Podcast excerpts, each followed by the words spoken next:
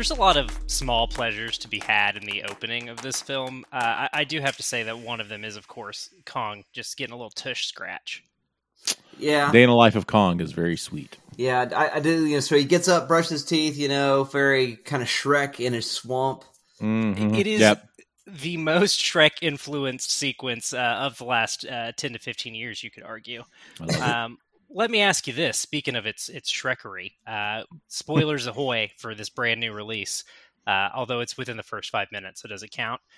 Uh, how uh, how shocked were you when it was revealed that it was the Kongman show, The the the what?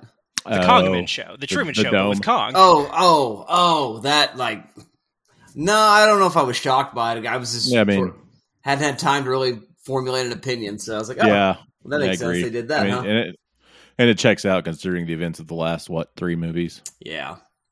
So Okay, you're right. Shocked is probably the wrong word. I guess uh, delighted might be more accurate. it's a cool bit, right? Yeah.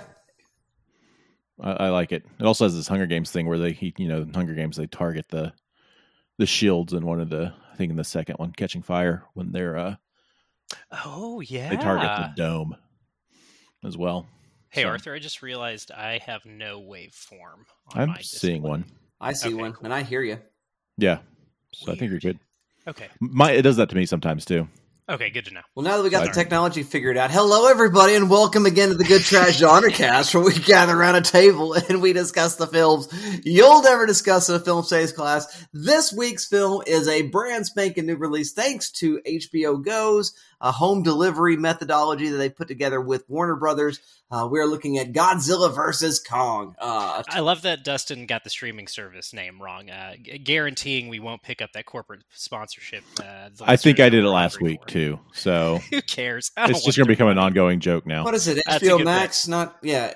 You said go, not Max, but truly, who gives a shit? It's Cinemax Go. Uh, is what we. Uh, Crackle is lit these days. I tell you what. Uh, Warner Brothers uh, Bridge Burner uh, app. Uh, oh my! Uh, hey, I'm still Dustin. I'm still Arthur. And I am still Dalton, and I like it when the two guys become friends. Yeah, well, you know, uh, that's the thing. We'll talk more about that here in a minute. In case you're tuning in for the very first time, dear friends, uh, this is an analysis show, not a review show. And that does mean there are required spoilers for what we do. And we realize and recognize it's a brand spanking new release, but this is what we'll tell you.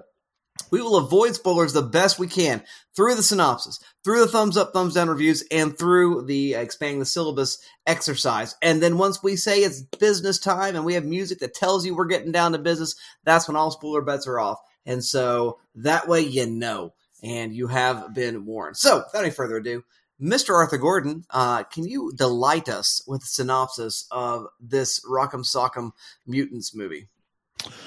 Following his win over King Ghidorah, Godzilla was presumed to have been at peace with humanity. However, he arises from the sea with an unprovoked attack on the Apex Corporation. Meanwhile, his age old rival Kong is recruited to lead an expedition to Hollow Earth. When Godzilla realizes his rival has left Skull Island, it is only a matter of time before the irresistible force meets the immovable object. Tune in to WrestleMania for this and other mega matchups only on Peacock. Oh, Godzilla, you don't want to see me outside of the arena, brother. Now wait a minute, you got Peacock right, and we got, we got HBO wrong. It's the streaming wars. Nothing makes sense. All right. Well, usually I go in order of virginity in asking for thumbs up, thumbs down reviews, but we're all equally virgins to this. Uh, so I'm just going to go first to uh, Little Donkey Kong there, uh, Diddy Kong, um, Dalton Stewart, if you would. Uh, what do you think of Uh, well, Godzilla Dustin, versus Kong? I would I would remind you that we're three grown men with a movie podcast, and it uh, speaks pretty highly to our, our virginal status most weeks. Uh, I'm going to ask you to hold two opposite truths in your mind uh, at once, everyone. Uh, this movie is very dumb and makes me question the point of filmmaking. And at the same time, oh, is it a lot of fun? Oh, is it a joy? Is it a dumb, dumb, dumb good time? Sometimes things are dumb in, a good way, I suppose. Uh, I, I shouldn't be throwing around uh, such a basic adjective so freely, but that truly is the best descriptor for this movie. Um, and I think that that's okay. For the most part. Uh, we can get some to some quibbles here in a moment, uh, but you know, this is a film that rests in the shadow of of dumb films of yore. Right, this is not the first time uh, Zilla and Kong have gone toe to toe. I think it's the first time not produced by Toho, if I'm unless I'm mistaken. Um, but but this is a movie that rests uh, comfortably on the shoulders of drive-in and grindhouse tr- giants. Right, Th- this is a legacy of, of dumbness. Uh, did we need uh, a, a, massive studio production that dumped, you know, however countless millions of dollars uh, into a, a production uh, of this fight? I don't know, probably not. But you know, if we ask questions like, "Did we need to?" we wouldn't have half the movies we talk about on the show. Um, it's fun, right? It, it delivers what it promises. Now, that said, wow, is it weird that a franchise that started out with a uh, movie from the director of Monsters, the you know the the big spooky uh, Where Are the Giant Monsters movie, um, and, and, brought that energy to his blockbuster, um, made a, a, Godzilla movie where you barely see Godzilla. Uh, to you know, your mileage may vary on on how much that works for you in that film, but it's definitely a uh, grounded, for lack of a better word, take on a giant lizard attacking a, a city. Uh, the diminishing returns on the human cost re- really are weird on this franchise. Uh, it's like if they'd made three sequels to, I don't know, let's say Zero Dark Thirty, uh, and by the, the fourth one, Jessica Chastain was uh, rappelling down a building with Tom Cruise, uh, firing a submachine gun. Bin Laden um, strikes back. I mean, what yeah, for sure. Uh, I guess the fourth one's probably about ISIS or QAnon. Uh, I guess the third one would have been about ISIS. The fourth one probably would have been about QAnon. Uh, wow, stay tuned f- uh, for more pitches from the Zero Dark Thirty cinematic universe. Um, uh, yeah, it's a dumb movie. Uh, it, it's weird that podcasts are just now a plot device in movies. Uh, yeah, uh, starting with the uh, the Halloween reboot that you mentioned a couple weeks ago, Arthur. Mm-hmm. Um, I don't, I don't know. There, there's more to get into with weird stuff like that in this movie, but that's like the most human thing is, is that Brian Tyree Henry uh, is a podcaster with a deceased spouse. Um, I, I, don't know. Ken Watanabe's character from the previous movies has a son that shows up. I only know that because I read about it. Uh, not information I believe was covered in the film. I don't think I gained that information from the film either. I didn't realize that. I know who you're talking about, but I didn't realize he was supposed to be Ken Watanabe's character's son. He sure was. Huh. He sure I kind was. of assumed he was. Yeah, uh, Lance Reddick also had a lot more story at one point, so I wouldn't be surprised if um, the the Ren uh, Serizawa character probably had uh, a parsed down uh, role. Uh, this definitely feels like a movie that was kind of chopped together uh, one to five different ways. You know what I mean? It, there are a lot of scenes that kind of feel like uh, they could have been flipped around, and I, I don't necessarily like that in my movies, uh, if at all possible. I appreciate it. Not that I'm I can't follow a, a non-linear plot, but I do appreciate it when uh, the action of one scene precedes the other. I, I, don't know. I, I guess uh, I'm not trying to bag on uh, the film too hard, uh, or Adam Wingard for that matter, a director who I, you know, I like I, about as much of his stuff as I don't like, uh, and the stuff I don't like, I at least think is interesting. Um, I don't know. It's Arthur. You mentioned this last week when we, you were teeing up this episode. it, it is a weird little franchise uh, insofar as the direct one-to-one correspondency with like the MCU playbook, uh, as far as gobbling up indie directors uh, mm-hmm. that might have a take on giant monsters. Um, I, don't, I don't know. I could have done with another Adam Wingard uh, uh, spooky house movie uh, with with murderers. I guess is what I'm saying. Um, it, it's fine though, right? I had a good time. I hope y'all had a good time. I look forward to hearing your favorite moments from this this funny movie. Uh, I like the lighting of the big cities, the neon. It's cool. Like the the giant monster fights look good.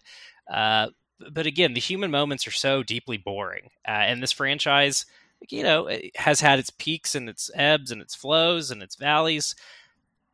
But at the very least, I found the human characters likable ish, compelling ish in all the previous entries.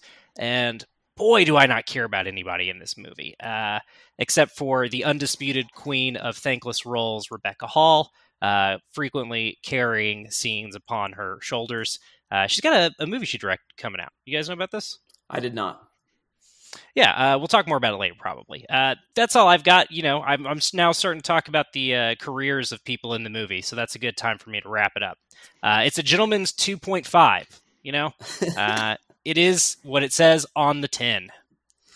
Alrighty, well, thank you very much for that, uh, Mr. Dalton Stewart. Mr. Arthur Gordon, what say you regarding Godzilla versus Kong?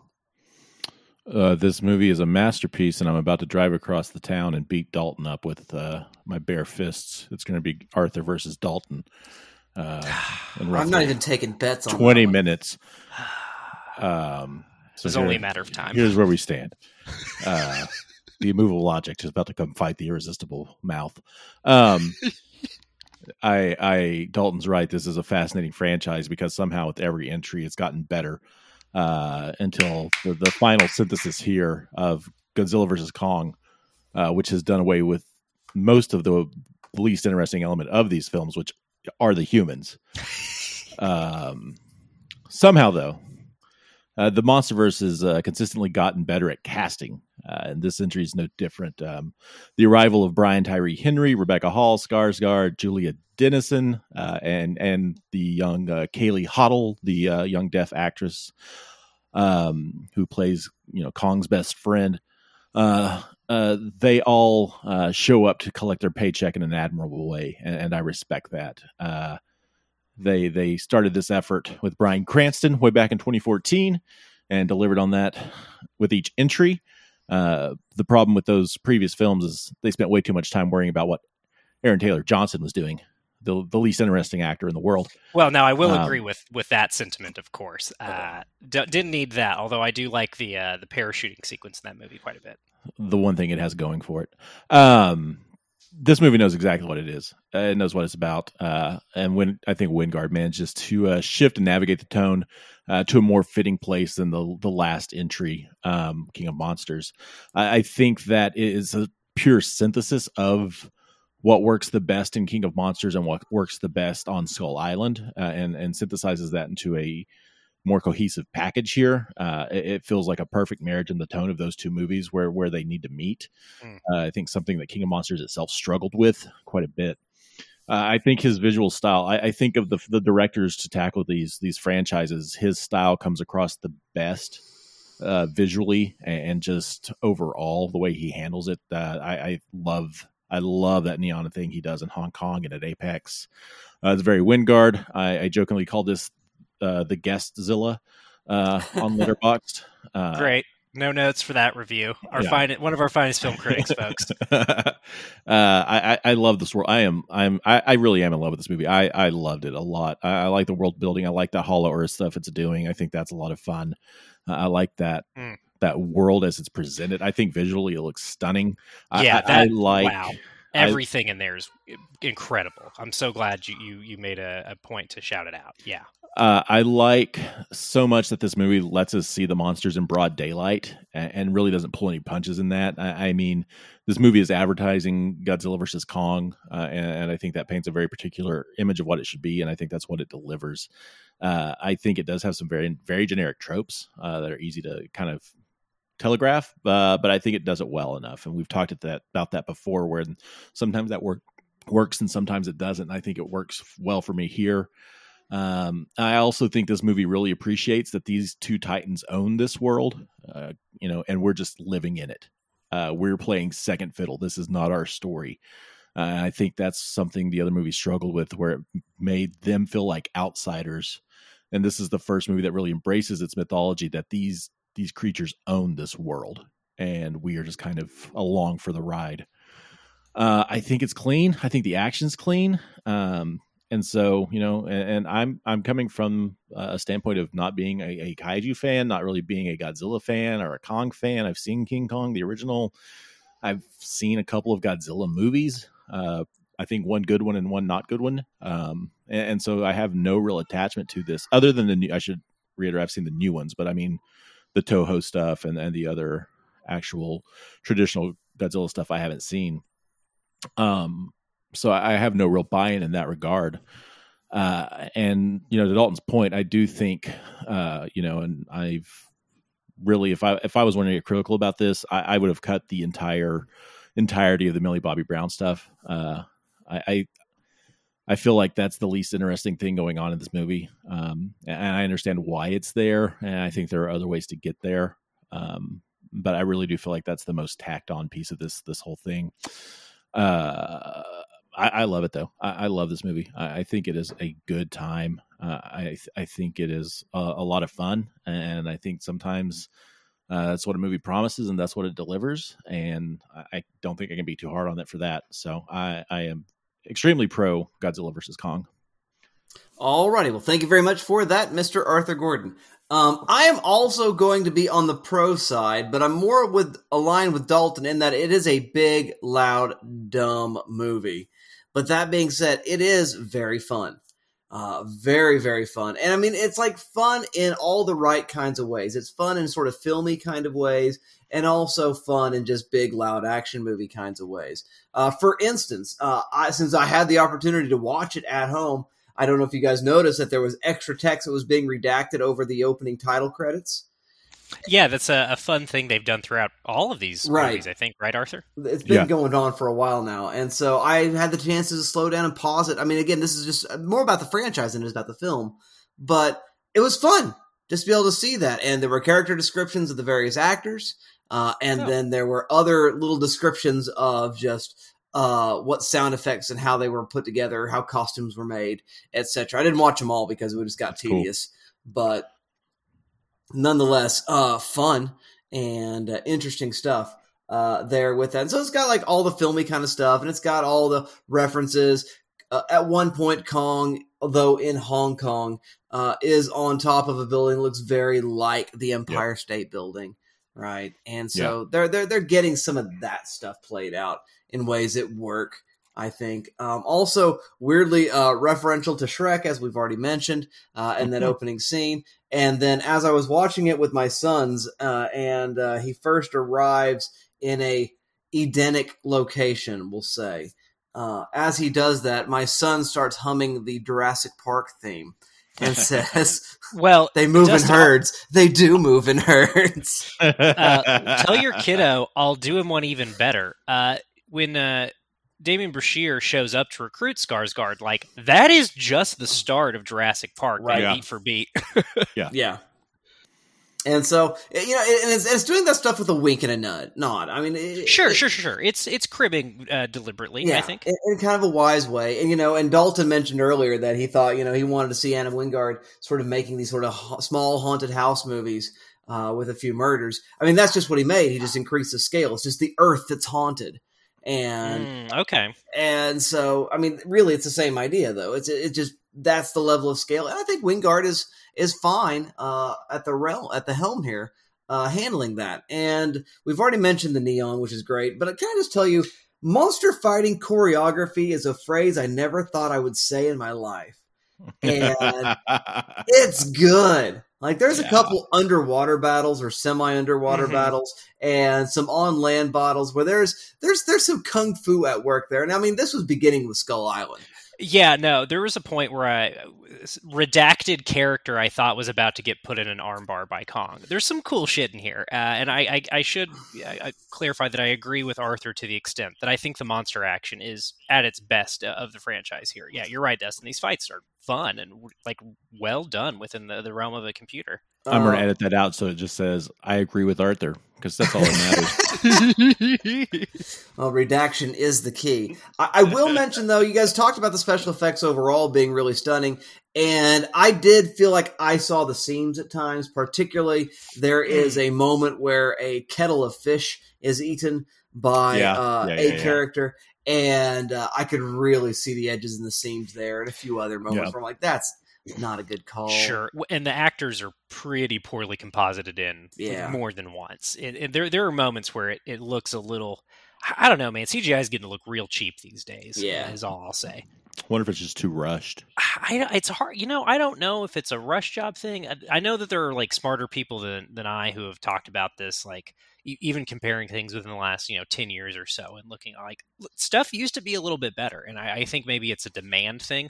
Like there's just so many movies that require you know hundreds if not thousands of special effects shots. So yeah. like there's just kind of an overtaxed uh, uh, you know high demand uh, low uh return. i guess. Yeah. Yeah, I don't, I don't know what that all is about, but so there are some definite cracks there. Um, I did love a little music drop from the guest uh, that did make its way into the movie. I don't know if you guys noticed that or not, uh, but there's a moment there where uh, he apes his own soundtrack. Uh, when Eleven and uh, what's his name get in the van, and uh, Oh, yeah. That's So- cool. yeah, and it's like, oh, that's from the guest soundtrack. That's very cool. Um, I don't. I, I think it's not a one to one, but it's it's close enough that you're like, oh, I know that. And so he's even self-referential in, in those kind of ways. So it's Easter eggy. It's it's it's smashy, punchy fun. Um, there are a couple jokes that are okay. Um, there are bits that are fine. It's better than a Transformers movie and as good as you know uh, a second tier Marvel movie. So yeah, I'm there Yeah. for it. Uh, that's all I got. Uh, I guess I have to say things now. It's my job. I'm sorry. I was like, I'm done. Take over. Let's But- call it a night. Let's call it night. We're finished. Um, I think we'll actually expand the syllabus at this point. Um, so if you were to teach this film in a class, God bless you. What films would you set alongside it, or readings would you do, and what would the class be a part of, or what would the class overall look like? I go to you first, Arthur. What say you? Yeah, I, I really latched on to this Hollow Earth idea, uh, and so I think I'd probably flesh that into something. Um, Hmm. I, Hey. I really struggled with this. Hey, Hey, you, you just uh, mute yourself because it doesn't matter. Um, I think that I uh, I would go from that that point of view. Uh, so I would kind of tackle uh, that run, probably maybe discussing a little bit about the history of uh, the Hollow Earth theory, but really kind of getting into more of an adventure fiction thing. Uh, so we'd probably do a, a lot of literary stuff. I, I could see this in a literary class and just kind of be an ad- adventure fiction uh, portion of a lit class uh, and tackling Jules Verne, uh, Edgar Rice Burroughs, of course, uh, at the Earth's core. Um, I, I think would be the pivotal text there, uh, and how Burroughs influenced a number of writers just across the spectrum, uh, and probably in particular get into some H.P. Lovecraft as well at the Mountains of Madness and kind of just explore that idea of the unknown and, and you know the the world itself is so fascinating to me and and the, the things I you know I'm most terrified of like the bottom of the ocean which God kind of only knows what sort of weird monsters are under there uh, and the idea that beyond that there could be this other world uh, altogether uh, this primal where dinosaurs roam right I, I think that's fascinating I, I think this is a a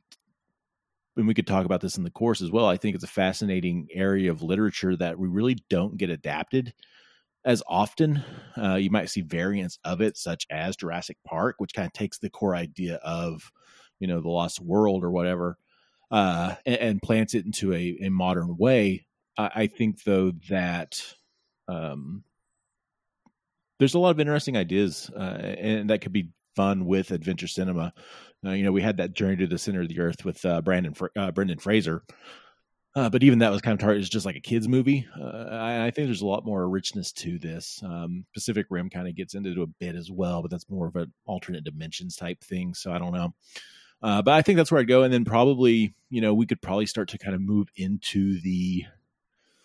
I don't know how much we get into, but we might look at some of the racial undertones of, of some of this work uh, as well.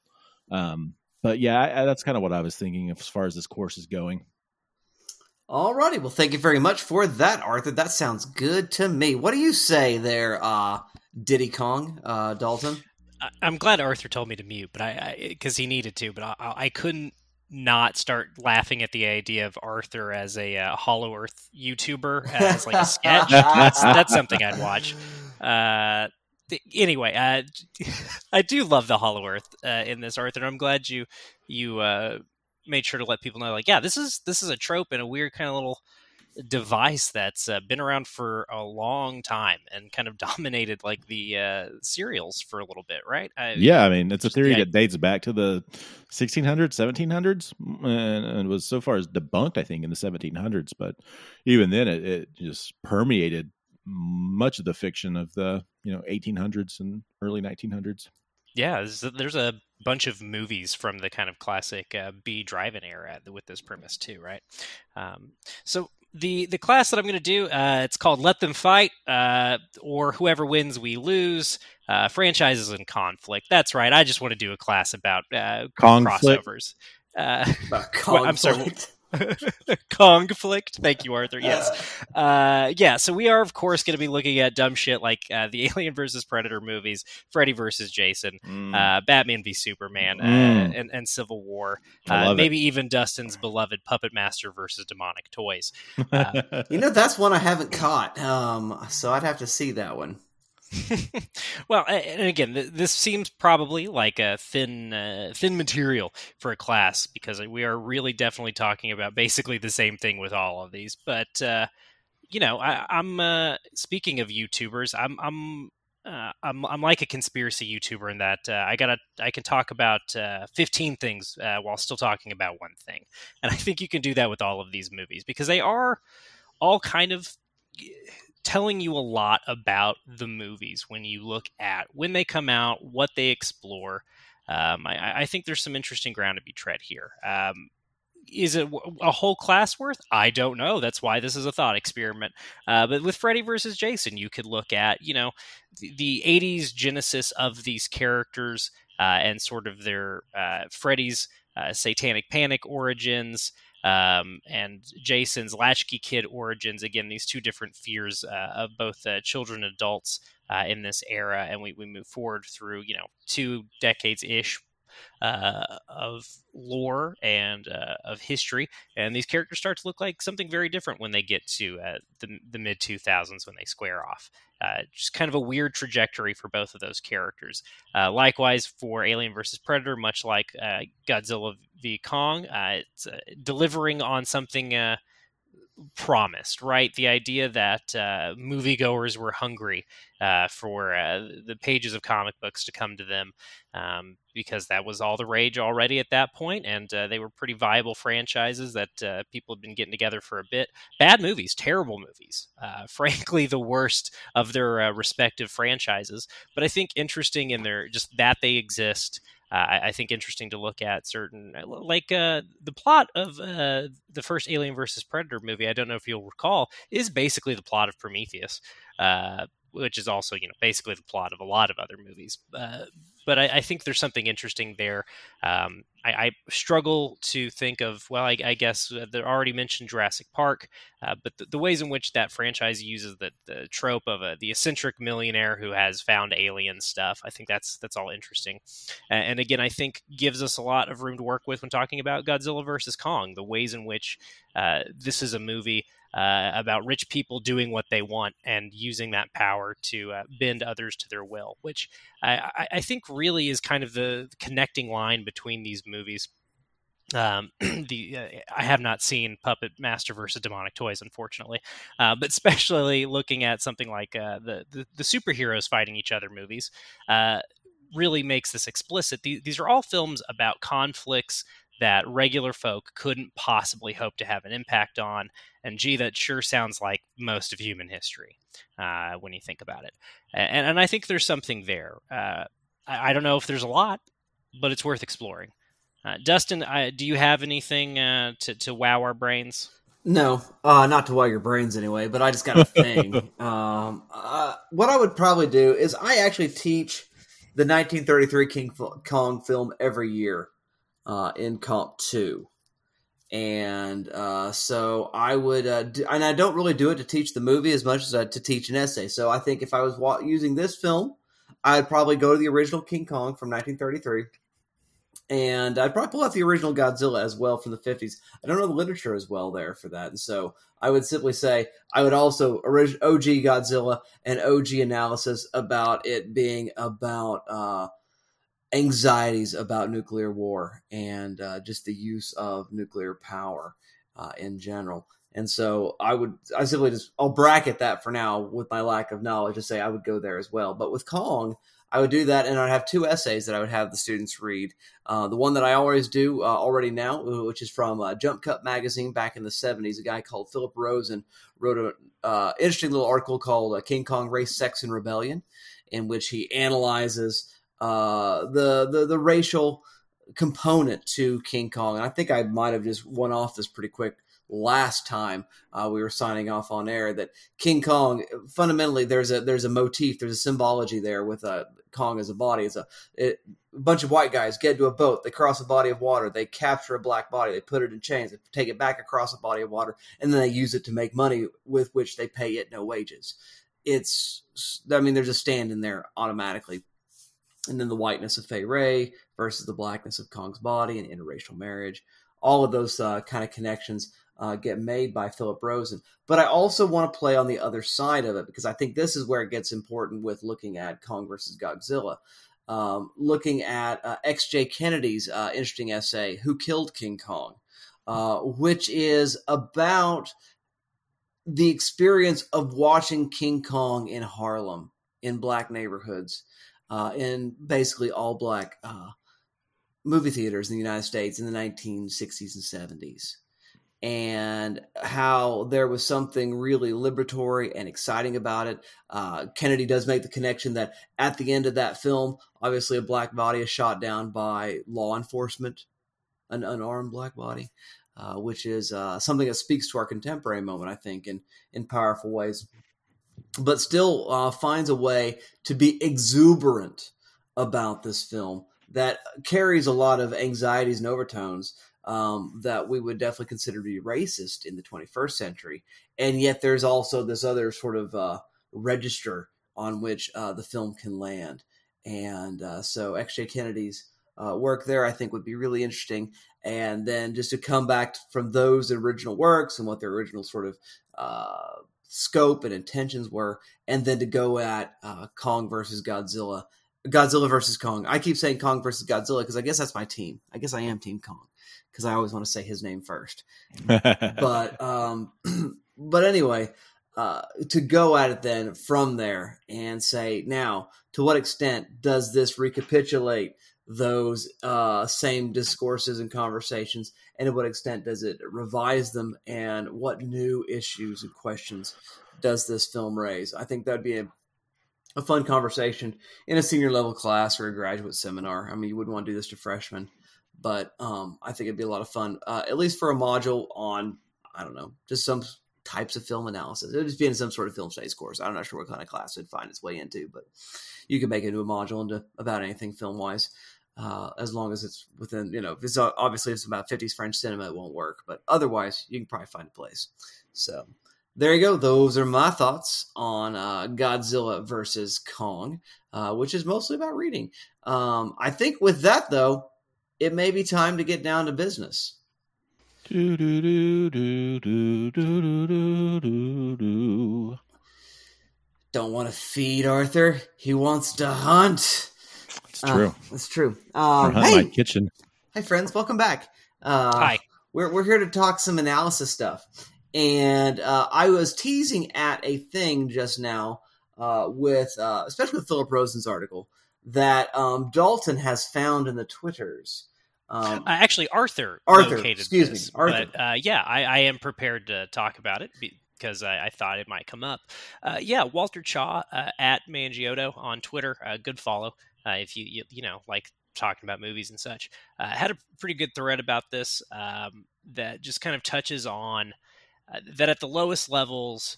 Kong and Godzilla are both foreigners in a strange land, uh, destroying American cities. Now, they do, of course, end up in Hong Kong uh, by the end of this film, but tr- traditionally, Kong uh, is laying way to New York. Uh, and in this franchise, I think Kong or Godzilla Godzilla's taken out Boston and San Francisco with his monster fighting antics. Houston, I Um, think. Was it Houston Uh, in the first one? It's got to be Uh, the by first one is San Francisco. It is San Francisco. Oh. I know and it's King of uh, the Monsters. It's Uh, Boston, for yeah, they sure. draw him to Fenway. Oh, yeah, right I, on, I, yeah. I just remember that because of the, they do a bit about uh, Fenway getting destroyed. They also take out Nevada in the first one as well, right? As the those things are awakening with Oh, the yeah, MUTOs. like the erupting things, yeah. Yeah, Well, look, I mean, the the runoff, uh, and you know, destruction of the Colorado River is what took care of Nevada. You know what I'm saying? Uh, but but yeah, I mean, that, that's kind of the, the long and the short of it, though. I I, I think uh, there there are people who with lived experiences that can talk uh, to what Dustin's getting at a little bit better than than we could possibly do here today.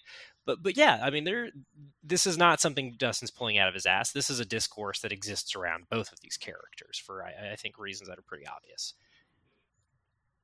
Yeah, for sure. And so, yeah, it, it, it does it negotiate it in an, in an okay way because we talked about how, and again, all spoiler bets are off now. We wanted these two to be friends, to hold hands and kiss and walk off in the sunset hand in hand together at the end of the film. We didn't quite get that. Nah, sort of a uh, meaningful nod and then going of separate ways. Mutual respect was earned. Yeah. Mm-hmm and I, I, I don't know about that because even though you know there's a whole discussion about you know if uh, Godzilla is sort of a, a, a sta- uh, an Asiatic kind of stand-in cipher, and uh, Kong being something of an African cipher, and there's a long history of uh, racial tensions between those groups and uh, using that tension and you know exciting it in some ways in order to uh, make a buck with a film is sort of objectionable. And then to have this movie with that nod i don't know that the nod forgives the choice yeah, I think uh, Walter Chaw's thread does a pretty good job of it. If the text of this film doesn't really offer us anything, I mean, duh, it's. I mean, look at the movie you're watching. I, I think what we we can take from this is is folks like Chaw coming out and you know kind of teasing these threads out uh, in the public discourse uh, and, and, pointing out the, the ways in which um, co-occurring um, anti-hate movements uh, that have been going on over the last year. Um, in change coming up, uh, I, I, you know, it speaks to something, right? It, it speaks to the need of cross-racial, cross-ethnic solidarity in the struggle for, uh, you know, an end to people being violent um, against folks for, uh, you know, uh, arbitrary and, and uh, societally ingrained reasons. But I think this is part of where I mean, and it is what it is. I mean, the movie is titled Kong versus Godzilla. They're gonna fight but yeah. it is the use of violence and then the shared co- uh, cooperative use of violence that mm-hmm. brings these folks together. And I, I, ideologically, I find that really problematic. I mean, there's a lot that's ideologically pro- sorry. There's a lot that's ideologically problematic about this movie. They have uh, one of the most popular uh, children child actors in the world talking about how fluoride's bad for you. Yes. That's pretty fucked. Yes, uh, I really don't like uh, tap Arthur's no already, tap. Yeah, yeah. Arthur's already talked about uh, the kind of despite how uh, you know endearing, not enduring, endearing uh, Julian Dennison uh, and Millie Bobby Brown are, and how you know talented uh, Brian Tyree Henry are. I shouldn't uh, diminish the child actors; they're also talented. Uh, you know, as fun as those three are together as sort of a Scooby Doo unit, that whole subplot is suspect yeah. for a lot of reasons and in a lot of ways. Not the least of which being it encourages children to, uh, I don't know, listen to dipshits like us on a podcast for their uh, their news and opinions. Well, and that was something I wanted to work toward was that whole idea of g- giving a platform to conspiracy theorists, right? Mm, okay, well we can we can put a pin in that and get back to it. Uh, I just I just name check that because that was something kind of. Um, gave my sensibilities the the spider tingles. Right. But yeah, I mean there's there's a ton of stuff in this movie that's that's suspect, but I mean yeah, it is this kind of movie, right? It it's is. it's couldn't possibly be all things because it's, you know, 150 plus million dollar production that is at the end of the day the promise to see two uh, piles of polygons punch each other in the face a bunch. right. Right, for sure. But uh, but I'm not. I don't mean to like minimize your critique, though. I'm just like, yeah, I, I guess the fact that anybody is talking about the the larger societal concerns that we can kind of tease out by talking about this movie, that's good. And I, I think we should check the ways in which you know uh, all Hollywood movies are end up being about how conflict uh, is the the end all be all um, uh, of resolution right? The, a fight must happen, otherwise nothing has been solved. Right. There's some redemptive violence there. Yeah. Sure, in in you know literally every Hollywood movie, uh, well, not every, I would say probably seventy percent of Hollywood movies made in the last, uh, well, all of Hollywood. Yeah, it's a problem. Yeah, uh, is there a, like a larger? Is there like a specific quibble though that you've got? Because I, I, it seems like you've got something interesting in mind. Well, I mean, I just simply I was thinking about how well, there's something that I want to like about it because okay. the evil, you know, industrialist put gotcha. together okay. this Frankenstein's monster that has gotten loose in the Mecha Godzilla, right? Mm-hmm. And so we've got that thing out there, and they've got to, you know, it's like, okay, really, we got to join together and we've got to take on that which causes poverty and all the other systemic social problems. You know, I mean, I, the sort of reaching hands in solidarity, you know, intersectionality kind of comes to mind a little bit there. And I'm like, oh, yeah. But then they don't actually become pals. They just like, okay, you know what? You fight good too. You punched me in the mouth and it hurt real bad. So I'm going to stay over here. You stay over there. We're going to stay in our own little worlds. But, you know, respect or whatever. And I'm like, this is is it, it is it remains a sort of ghettoized goal, and I just I'm troubled by that. Rather than I gotcha. Yeah, they both go down to rule the Hollow Earth together, for instance, as, as opposed Well, you know- to King Kong, you know, being the boss down there while Godzilla is the boss up here. Well, Dustin, I don't know if you know the expanded lore of, of the MonsterVerse, but we do need Godzilla uh, on the surface protecting us from the uh, roaming monsters the other that other were monsters. unleashed in the previous movie. Right to beat, Uh, beat yeah, them yeah, I in get- Yeah, I think I get what you're, you're, you're getting at. Um, I and I am intrigued, right, by the evil, the role of the evil industrialist, which is you know not a uh, a role that is uh, uncommon in movies like this, right? I mean, that's the the uh, genesis of Mechagodzilla and all of his pre- previous permutations, isn't it? It's either the military or, or some some rich dude, um, unless I'm mistaken I think that's right.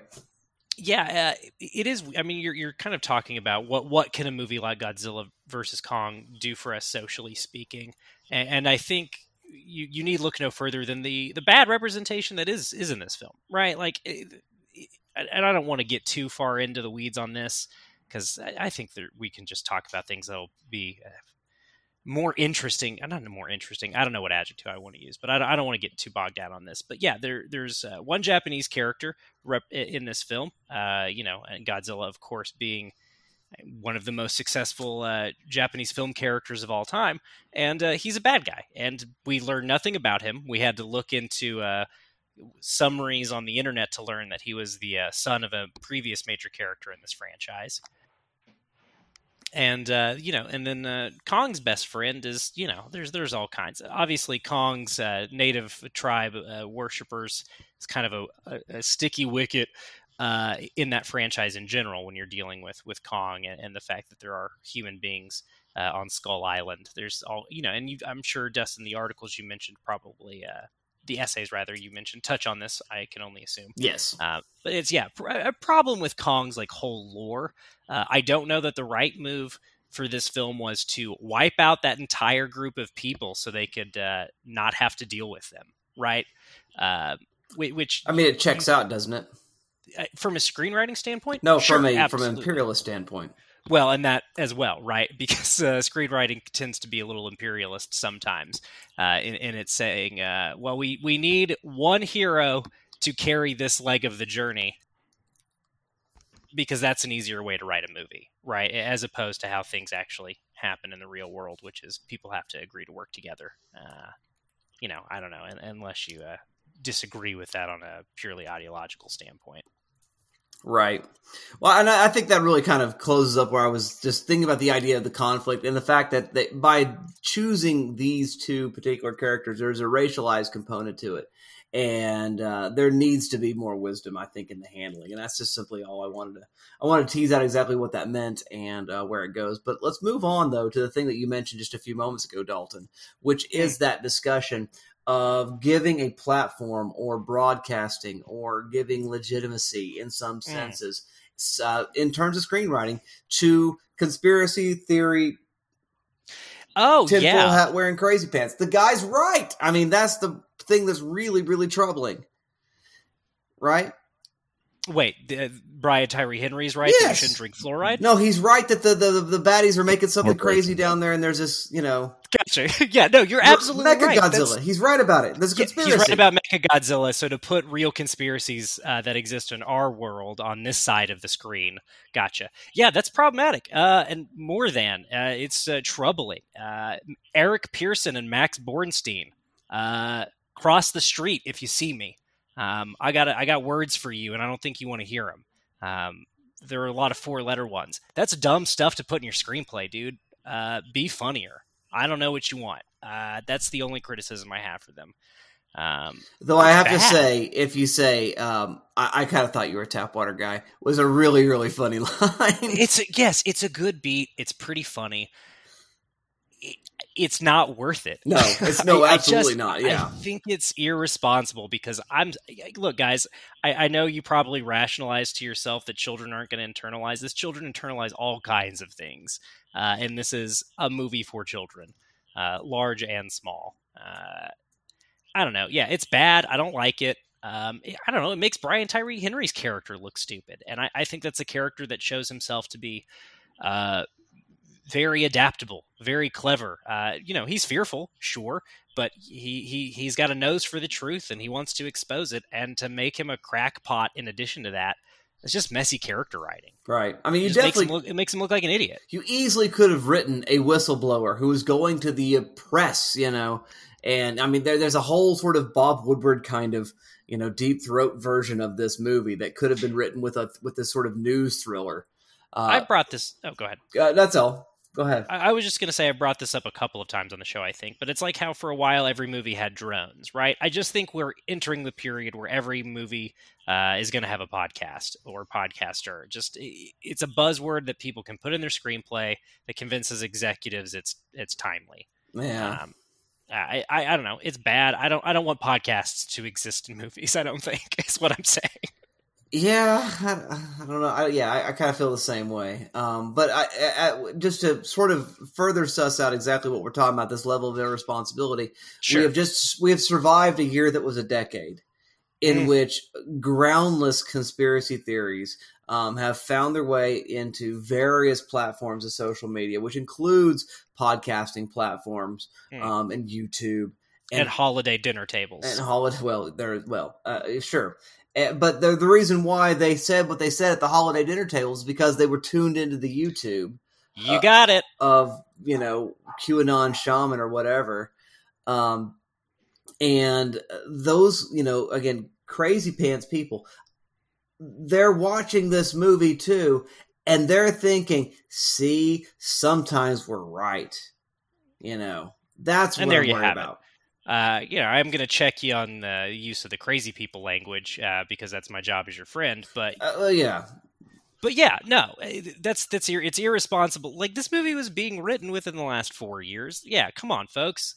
Uh, again, I, I'm sure Eric and Max rationalized to themselves uh, a whole bunch, and maybe we're hung up on one scene in a two-hour movie a little too much uh, for our own good. But I don't know. It's uh, dangerous, maybe not. Irresponsible, absolutely yeah. um, especially when, as we've alluded to uh, with our previous topic of conversation, there's other issues at play in this movie that you could be thinking about when you're writing the screenplay, dudes.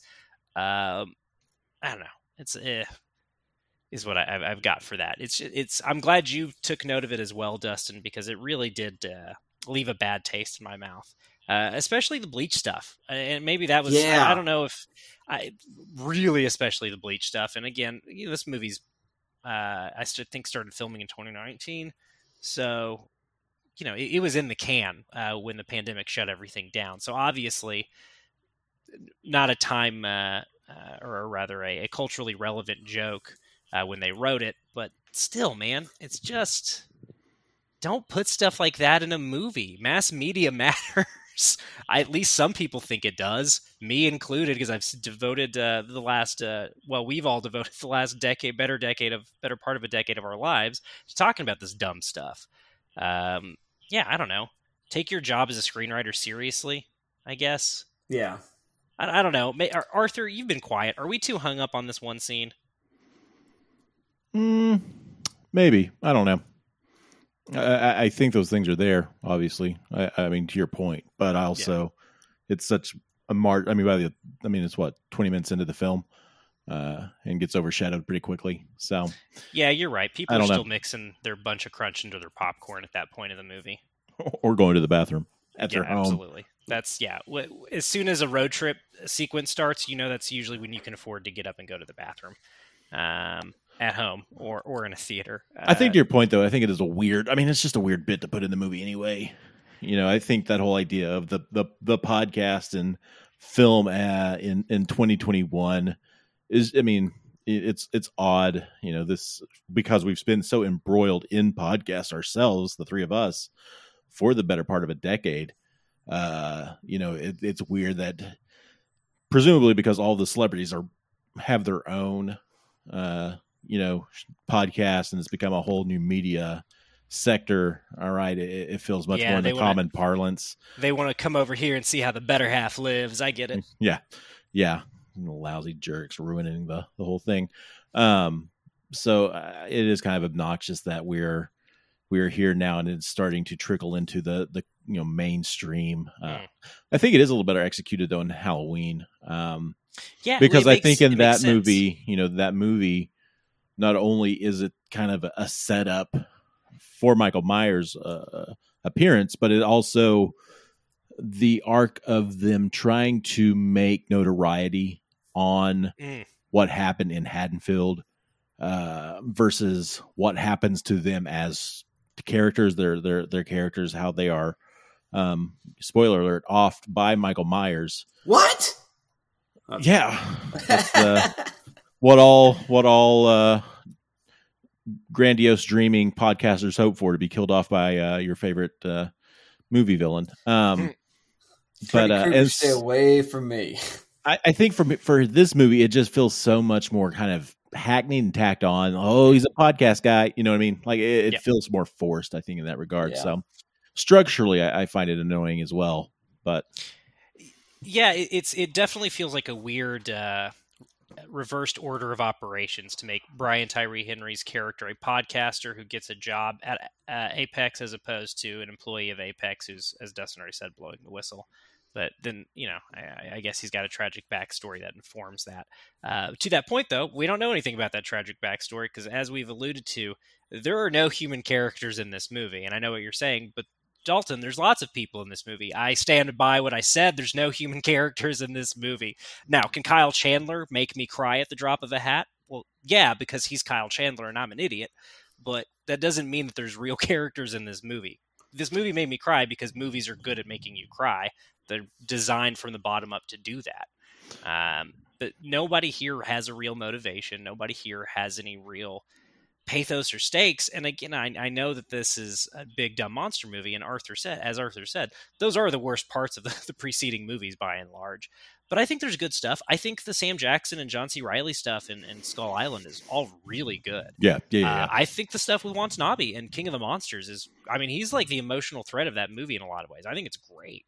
Um, I, I like a lot of stuff in the original. I'm now again, I've only seen all of these movies the one time I saw them in theaters, and I was being uh, wowed by the sensory overload of IMAX. So uh, you know, my memory could be uh, playing tricks on me. But I remember being moved at least a couple of times in the 2014 Godzilla, despite Aaron Taylor Johnson being an uninteresting actor. I Uh, think that movie's failure, eh, in insofar as as what happens there is spoiler alert, uh, is them killing off Bryan Cranston within 30 minutes uh, and putting the movie in the hands of a much less Mm. charismatic or engaging actor for the next hour and a half, while leaving the the better actress uh, Yeah, well, actor yeah. in San Francisco to cry on the phone every every 20 minutes when they need You- an emotional anchor. You read my mind. Yeah, you, you got uh, you got Olsen sitting on the bench this whole time. You idiots! What are you doing? That's your core. That's who you anchor that movie on. Bingo. Um, but I, I, you know, I think this movie. I, I think that uh, I think the con. Okay, so I, I, I think what I one of the things that hit on my review of this movie is I, I love that there are two protag groups. Right? We've we've, we've essentially got a, a, a cast from a Godzilla movie doing their thing, and we've got the cast of a Kong movie doing their thing. And never the two twine, you know, shall meet. And and I really appreciate that that these two groups don't meet up and then like partner up and do things together. Like I, I like that there are kind of these two separate narrative threads taking Hmm. place um and all the human characters are here really to supplement the, the the monsters right? It's to get kong where he needs to be is to get godzilla where he needs to be and it's to get us Sure. to mecha godzilla. Um but I, I i really think the kong portion of this you know rebecca hall uh that young girl i forgot her name uh Kaylee Hottle and, and uh skarsgård I, think there's a lot of that kind of john c. Reilly uh, element to them especially that that what they are able to establish with hoddle yeah, well, and I think and- that part of the human story, while not great and, and not super fleshed out, I think works much better than the Godzilla portion of that with Millie Bobby Brown doing some weird Stranger Things season three riff with uh, Brian Tyree and and uh, Dennison. Yeah, I, I I thought you might have been talking about that um, Hollow Earth, a Journey to the Hollow Earth plot line when you kind of mentioned the ways that this movie does a good job of kind of incorporating the tone of both of the previous films. Yeah, I, I agree with you. I, I, think that that is kind of the stronger half of a movie in here. Um, even if I don't love what Skarsgård's doing, uh, and, and, if I don't, even if I don't love the uh, very quick way we solve the problem of Kong being stranded at sea with the, the helicopter drops that came from nowhere, wouldn't the helicopters have also attracted Godzilla? I'm not normally a plot holes person, but come on. I don't uh, know, man. Could he sense the vibrations through the water? I don't know. Uh, He's God. off licking his wounds, man and this is the conversation they had uh, over Skype that convinced them it made sense to go. And they realized they could just cut it off screen and it wouldn't matter. And nobody exactly. would give a shit. Well, yeah, except for I me, didn't. pal. I noticed. We are the two viewers at both ends of the spectrum. That's right, baby. Uh, yeah, I agree with you. I like, and again, uh, if we want to get dip our toes back into um, representation, identity politics type shit, uh, Rebecca Hall is just absolutely carrying that part of the movie. Which you know, I I, I shouldn't uh, sell Kaylee Hottle short. I mean, I guess the two of them are carrying that entire part of the movie, and really the whole movie. Uh, because they're they're great together. They're fun. Uh, you know, I, I, believe that they like each other. I believe that they have like a dynamic. Mm-hmm. Uh, and maybe that's just because I like Rebecca Hall a lot as an actor. But I, you know, it works for me. And really, no scenes with human characters uh, work for me other than that, except for the Ronny Chieng scene. That's pretty good, uh, where they bribe him into uh, re- revealing who buys all the bleach. yeah, that's, pretty good. That's a good bit. Um, I, I, guess I don't actually mind the uh, Stranger Things riff until uh, they they team up with Brian Tyree Henry, because then the movie just kind of feels at a loss of how to uh, portray these three interacting. Um, I, I, don't know. I agree with you though that I, I like that there are two separate movies going on here because it it makes sense to have two human teams uh, backing each each being, super being, which, which I think gets into the one of the themes that I've really liked about this whole franchise is just the idea that uh, we think we control this planet at our own peril. Uh, I'm yeah. not saying the Earth is hollow and full of giant monsters. What I am saying is we are visitors on this mud rock, and we should tread lightly, and we don't. Uh, I don't know why we don't. Uh, well, I do actually. Uh, Dustin already said imperialism earlier. It's probably that. Uh, but yeah, this franchise really has succeeded at bringing that theme of the original Godzilla, um, and, and, in some cases, uh, the original uh, King Kong, um, into a modern lens. Just insofar as that it's getting at this idea that we're we are small, tiny, insignificant things. Mm-hmm. Um, uh, us people, and uh, we we should really try to uh, cooperate with the world around us and listen to it a little bit better.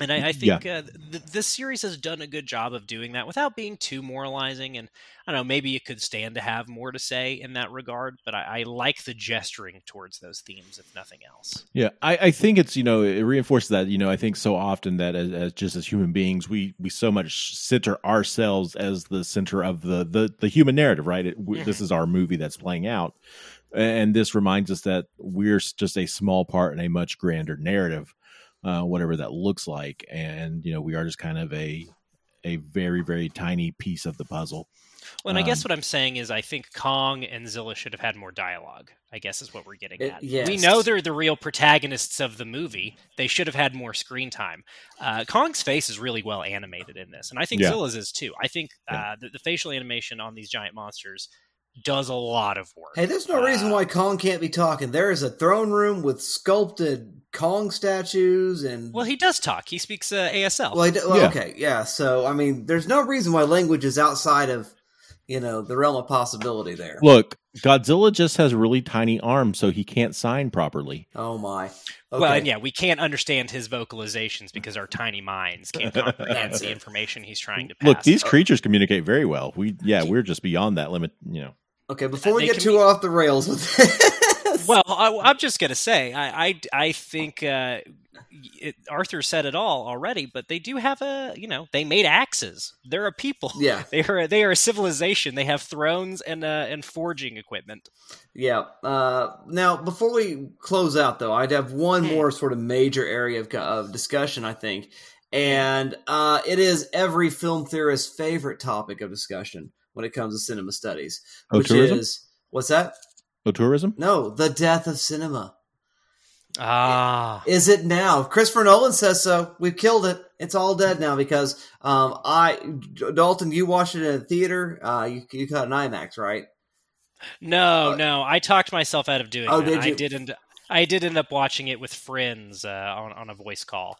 Uh, I decided I would rather watch it with people I like than try to game out the time I could be around the least amount of people. Fair. Fair. But we got to watch a new release at home. Cinema's dead because we watched it at home. What do you No, This movie dead. brought in three hundred million dollars worldwide. It's it's not hurting. There you Cinema's go. not dead. Yeah, uh, Cinema was just, dead because theaters were closed. I mean, Boom. Um, you, you could argue that maybe America's dead as a place whose box office you care about. Yeah. Um, Yeah. That argument you could make. I Um, think I think it's a great evolutionary step in the distribution model, right? Because of the uh, equality of access to these these movies. Absolutely. Going to the damn picture show is expensive, man. Yeah. People can't afford to do that. We alluded to. I don't remember if we talked about it off air last week or not, but you know, We talked Dustin had about it off mentioned it. mic. Yeah, you know, Dustin has a family of what five, Yeah. and, and so if he wanted to go to the movies, especially like at the Warren, uh, it- it's going to be you know a, a Regal theater. Uh, it- it's going to be a pricey tag, especially once you factor in snacks and time and and the the idea of being able to wake up on a Friday morning or a, you know a Saturday morning and checking out the hot new release. Uh, I think it's a great equation, and, and we haven't really d- just had a chance to discuss this new distribution model. Uh, and I'm glad Dustin brought it up because I was about to uh, before we closed, uh, because we we've alluded to some of this with Netflix, right? I mean, but even Netflix's big movies don't feel blockbuster big, right? I mean, they have No, the I- prestige stuff, which kind of feels prestigey, but they're they're you know their extractions. Their uh, uh, what was the one with Charlize last summer? The yeah. Um, the old guard. I was Yeah. just about to mention that one. Yeah. those they- movies they have the blockbuster trappings but they don't feel like true blockbuster spectaculars and i think part of that's just the watered down nature of netflix's model of dropping a new movie every week to the point that it's just overly saturated their market and nothing feels important anymore Yeah, the the closest they can get, uh, like you said, is something like uh, the Old Guard, which is you know a, a- a blockbuster in the same way that John Wick's a blockbuster, which is Sure. to say it's it's got uh, high appeal with people of a certain age. Uh, Mhm. it is definitely targeted at an older demographic, and it's you know a, a mid-budget movie by uh, big studio production standards. Uh, it's not a huge budget. Their biggest budget, uh, I, I think they've exceeded Bright, but for a while, Bright was the most money they spent on anything, and that movie didn't look great. Uh, it didn't look like a hundred million dollars. They did And most even, of that uh, paying Will Smith, I think. yeah Uh-huh. probably, probably yeah uh, but even six underground their michael bay film with ryan reynolds right i mean it's a forgotten footnote in their uh, their utterly endless film, filmography that they've produced Yeah, it, it's it's pro. There's pros and cons, right? I I think it's uh, look. I get why Denis Villeneuve and Nolan are pissed. Um, and you know they're not the only ones, right? I just mentioned them because they work for Warner Brothers, uh, and uh, D- Denis got a movie hitting uh, HBO Max that he wanted people to go see on the screen. and it was handled very shady Yeah, it was pretty shady. yeah, they did not really tell anybody about this one. Um, and I know Legendary uh, was pretty pissed off Yeah. about it. The uh, co-finance or not the co-financier, the uh, I believe the studio uh, the studio on this. Yeah, I think Warner Brothers is just the distributor, right? yep i'm pretty positive Yeah, so they they again, I, I made that bridge burning joke at the top of the show. I I think the damage done is going to be more in business relationships than in the way we watch movies, probably because they're not doing this in 2022. They've already announced that. Um, and Paramount Plus is going to be doing this sort of, but they're going to be letting movies play in theaters for a while before they hit Paramount Plus. I think. yeah 45 Uh, days is their window Yeah, which again, I think there is something to that. I think 45 days, since all these studios are going to have their own streaming service, I think 45 days is a reasonable window. That's when stuff starts falling off the top 20 Yeah. uh, pretty much uh, these days anyway unless you've And- got you know a real monster on your hands and you know Disney's attempting this with their same day Premiere Plus, but I, I mean HBO Max is making that look like a joke, right? I- I'm not going to pay thirty bucks to watch Black Widow when I could go see it in theaters for you know five or ten. Mhm. Right.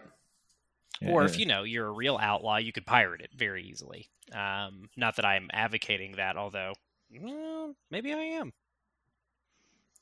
Something I have no something comment. disclaimer something something.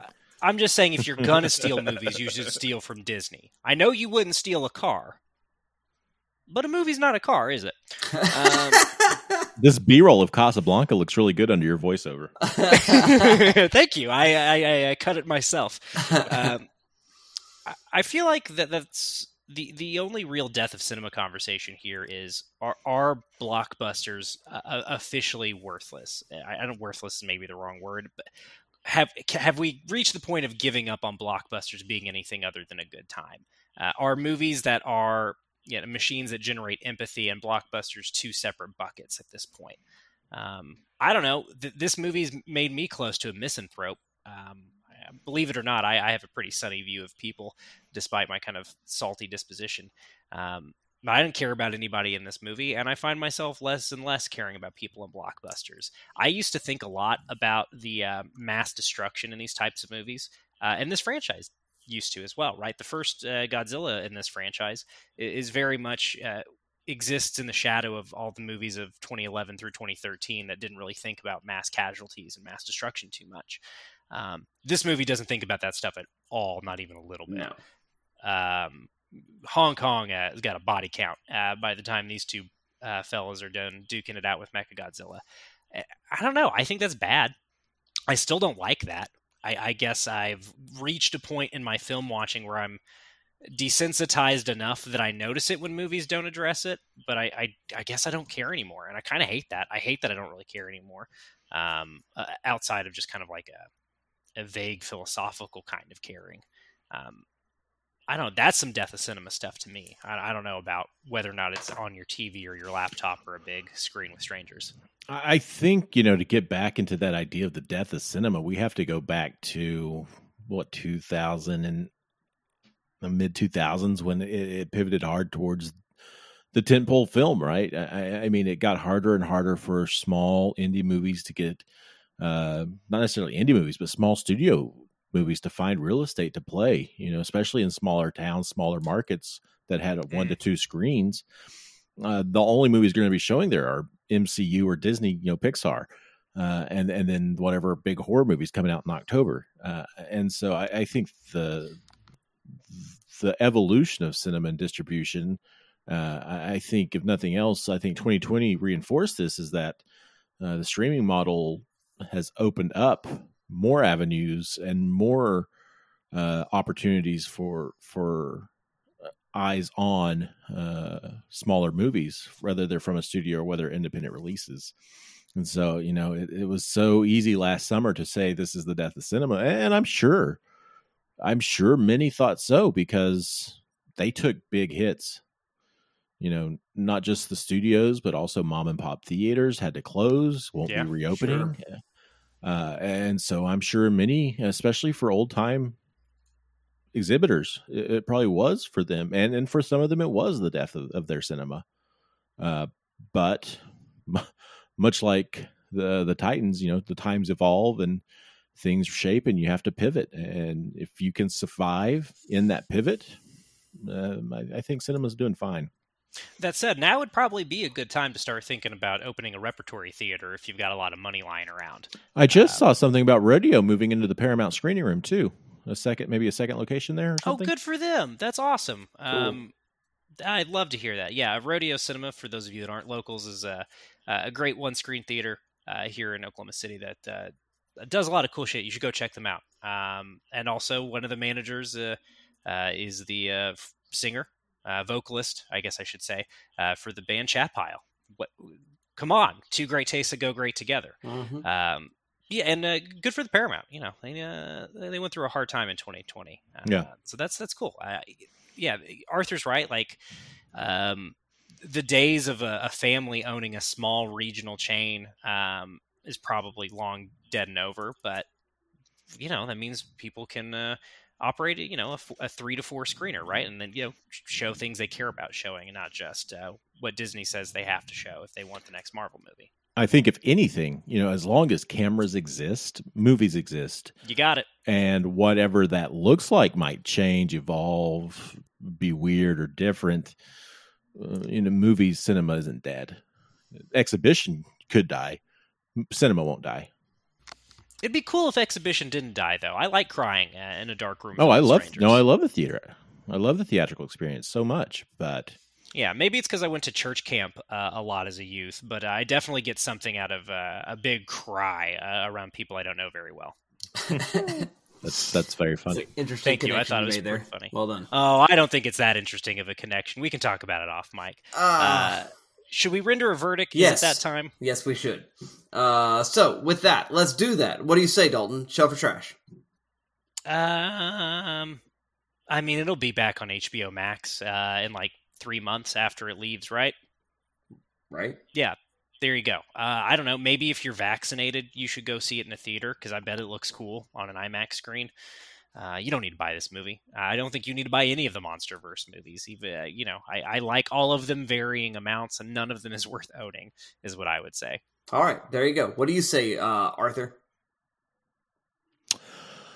Um, yeah, I'm gonna shelf it, uh, just for the fun of it. Uh, of, of the MonsterVerse, this is the one I would shelf, probably with Skull Island. Actually, I, I like Skull Island quite a bit as well. Um, something about that Kong.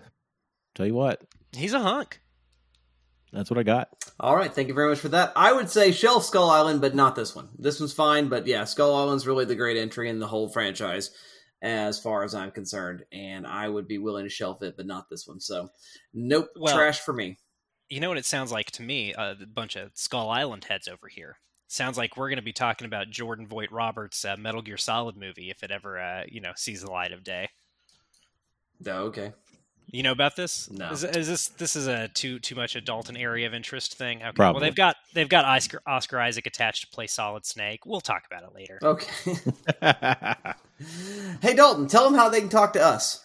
Oh God, do I have to? Well, look, if you watched uh, Godzilla versus Kong and thought to yourself, "I want to chase down a podcaster I know," please don't. Please don't come find me.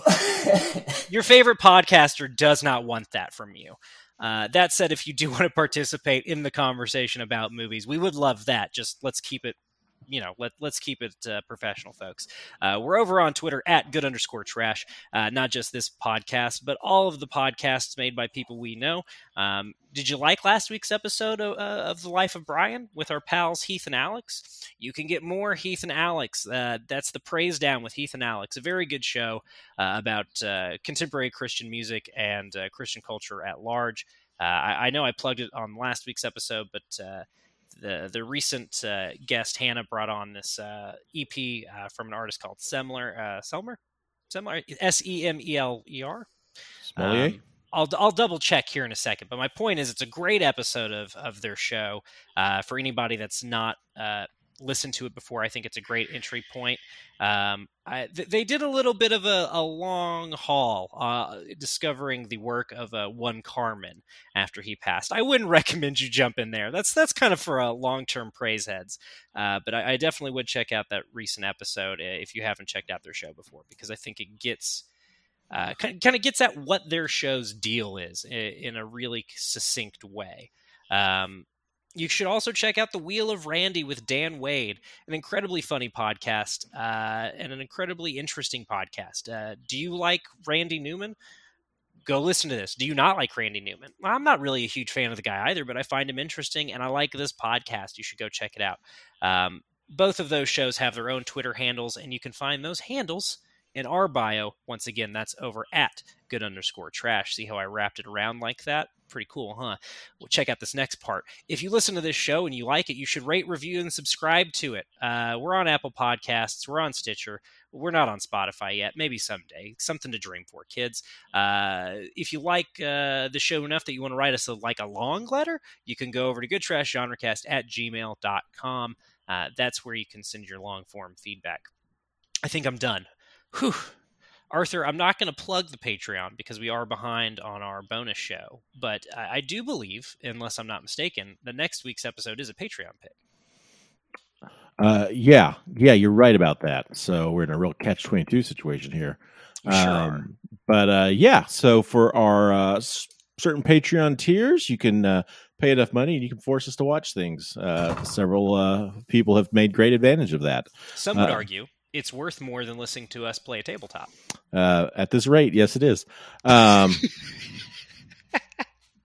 uh, so next week, our, our dear friend Keithan, uh, who always has a fun, uh, exciting adventure for us, uh, let me know that he really loved, and I, I did too, and I think we all did, our, our Song of Praise marathon last year about Song Kang Ho uh, and celebrating his career.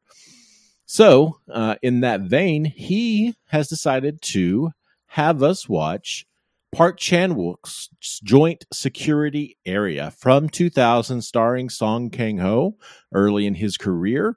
Uh, and uh, we're going to have a very special guest on that episode as well. So it's going to be a lot of fun. Joint Security Area is streaming available on the Criterion channel. If you subscribe, uh, you can probably find it maybe other places, maybe Kanopy or something. I don't know.